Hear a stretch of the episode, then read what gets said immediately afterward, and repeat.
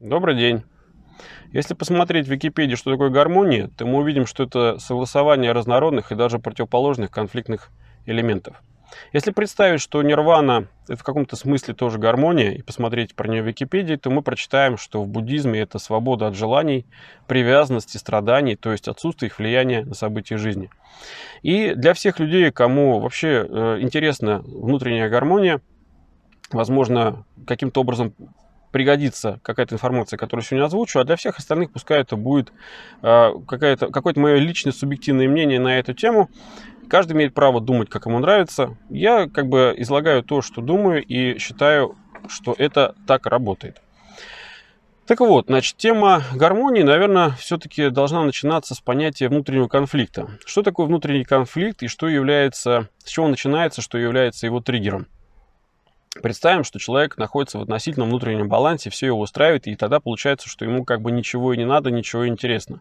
Ну, в, идеаль... в реальной жизни таких идеальных ситуаций не бывает, нам все время что-то нужно, мы все время к чему-то стремимся, мы видим, слушаем и так далее. То есть раздражители во внешнем мире нас э, подталкивают к какой-то реакции на эти события. То есть, допустим, человек ездит на плохой машине, которая постоянно ломается, ему эти проблемы все надоели, он видит соседа, который купил условно там новую машину, и он понимает, что он этого хочет и, и так далее, и так далее. То есть, с одной стороны, это стремление к чему-то, с другой стороны, это как бы компенсация внутреннего конфликта, который у него появляется при мысли о том, что может жить иначе. И вот он стремится к этому ставить цель, в итоге покупает машину, и эти проблемы решаются, и он получает удовлетворение. Удовлетворение не то, что у него только новая машина, а то, что внутренний конфликт у него Э, компенсирован и он исчез. Я привел очень примитивный пример, но во всем остальном работает так же. То есть, э, в принципе, вот процесс перехода внутреннего конфликта э, в большинстве случаев происходит как раз в желании. То есть, да, желание обладания, пользования и так далее. Вот, достижение каких-то отношений с человеком, достижение какого-то результата и все вот это вот. То есть, и для локализации этого конфликта необходимо формирование этой цели, поиск средств для ее достижения, достижению и, по сути, удовлетворения тем самым формирует э, как бы смысл жизни, то есть смысл что-то делать, чему-то стремиться и так далее, так далее, так далее. Откуда берет своим началом внутренний конфликт? Ну, естественно, все, как скажут психологи, все идет из детства. Ну, допустим, представим, что есть ребенок, которому как бы все разрешается, и он делает и получает все, что хочет. И, но когда ему говорят, что вот это, допустим, нельзя еще что-то, то это формирует, э, как вызывает у него внутренний конфликт, потому что он это хочет, но это нельзя, или надо по-другому и так далее. И чем больше ребенку разрешается, чем меньше ему объясняется, почему так нельзя, еще что-то, тем ему сложнее это понять и осознать, и тем сильнее у него этот внутренний конфликт э, зарождается. Коротко отступлюсь. Знаете, есть это определенная модель у родителей, когда говорит ребенок, я вот это хочу, или вот это хочу делать, а он говорит, а я хочу, чтобы ты вот это делал. Это совершенно неправильно, потому что в этот момент э, родитель переходит просто, либо поднимает ребенка на свой уровень, либо сам опускается на уровень, уровень и противопоставляет свое желание желанию ребенка. Тем самым ребенок э, вправе в этот момент действительно требовать удовлетворения своих желаний, потому что они наравне. Теперь кто кого, да, так скажем, кто кого перекричит или переплачет или еще что-то. И, естественно, единственный способ каким-то образом локализовать вот такие вот как бы истерики ребенка, это не настаивать на том, что твое желание сильнее только потому, что ты сильнее и больше весом, и ты можешь наказать и ударить или еще что-то, не дай бог. Вот. Но то, что ты можешь ему это объяснить, и там вопрос, каким образом ты это сможешь делать. Условно, самый простой способ – это формирование нады. Я почему рассказываю? Потому что как раз основной конфликт у людей это из-за того, что они не могут получить э, то, что хотят, только потому, что должны совершенно другое, или потому, что они не могут этого в, си- в силу отсутствия возможностей. Да? Там, помните, как выпьем за то, чтобы наши желания совпадали с нашими возможностями. По сути, это тост за внутренний баланс и за гармонию. Так вот, значит, э, дальше ребенок, когда растет, э, у него дальше в зависимости от его, от его психотипа и формирования его модели мышления может э, по-разному проецироваться вот этот внутренний конфликт если, допустим, человек интроверт, то у него, к примеру, может формироваться а, этот конфликт и направляться, направляться на него самого. То есть человек внутри себя сам это переживает, начинается самокопание, самобичевание, компенсация внутренняя этого, уход от этого, там, какие-то занятия для того, чтобы отвлечься от этих мыслей и так далее, и так далее. То есть, ну, это одна модель, да. Другая модель, когда условно человек э, как бы категорично экстраверт, и он проецирует себя вовне, и, соответственно, в свой внутренний конфликт он, скорее всего, будет компенсировать и решать во внешнем мире какими-то нападками на других людей и так далее, и так далее. То есть, ну, понятно, что это разные модели. Трансформация внутреннего конфликта может э, нести э, как деструктивные, так и созидательные последствия. То есть, э, допустим, человек хочет что-то изменить, к примеру, там, да, что-то построить, ну, чтобы было совсем понятно. Если стоит на какой-то земле старый дом, то для того, чтобы появился новый, нужно старый сломать. И, соответственно, э, созидание нового дома вносит деструктив в дом прежний. А теперь представим, что это э, уже не дом, а какие-то человеческие отношения. Для того, чтобы их поменять, нужно, получается, старые отношения уничтожить, а новые создать.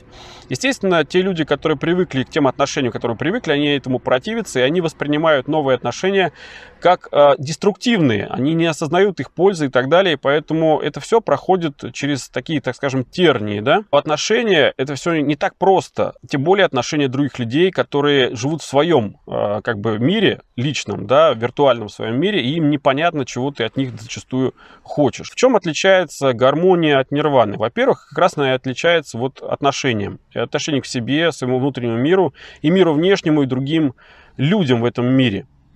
И наиболее распространенная модель, при которой внутренний конфликт компенсируется как раз во внешнем мире за счет внешнего мира и в худшем его проявлении за счет других людей.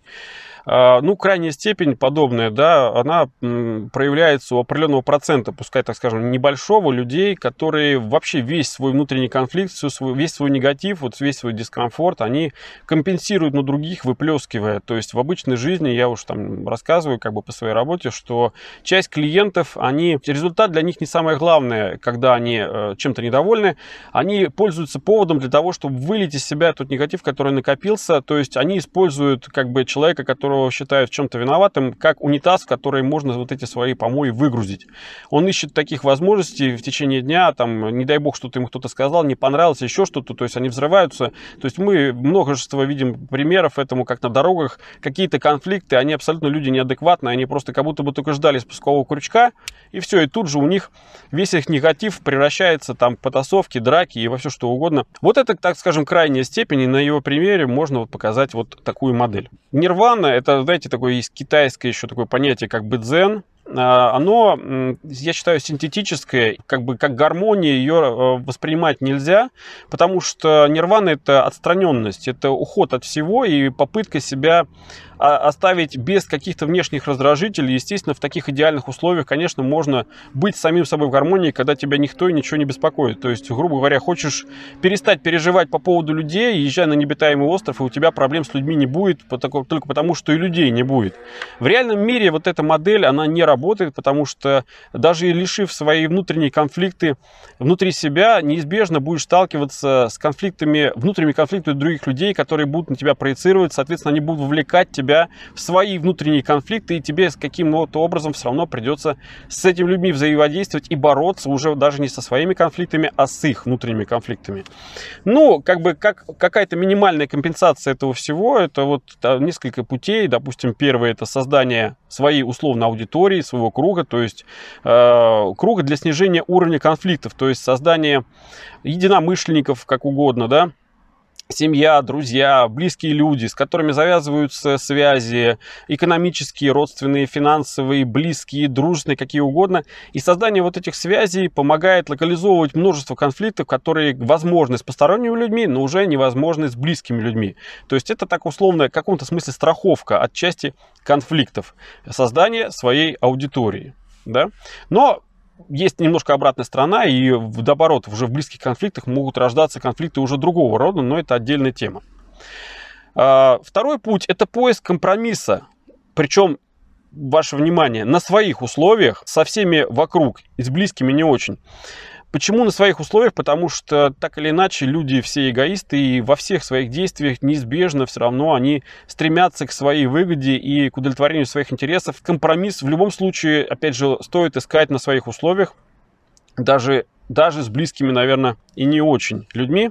Но Э, поиск и создание этого компромисса, э, он начинается с компромисса с самим собой. И теперь мы переходим как раз к главному, а именно к самому себе. Если каждого человека, любого человека вы спросите, кто ты такой, там, да, то как бы по э, уличным нормам он должен объяснить, что он из себя представляет в социальном мире, он должен объяснить социальный статус, да, то э, если задать вопрос самому себе, кто я такой, то мы переходим сразу же к понятию личности. Попробуйте ткнуть себя пальцем и показать, где находится эта личность, и в итоге вы поймете, что она находится в голове, а даже она не физическая, а она, скорее всего, виртуальная.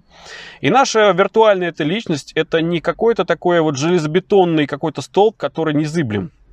Наша личность – это наше представление самого себя. То есть мы наделяем себя определенными качествами, признаками, принципами и так далее. И мы вот благодаря этому формируем собственное представление о самом себе как личности.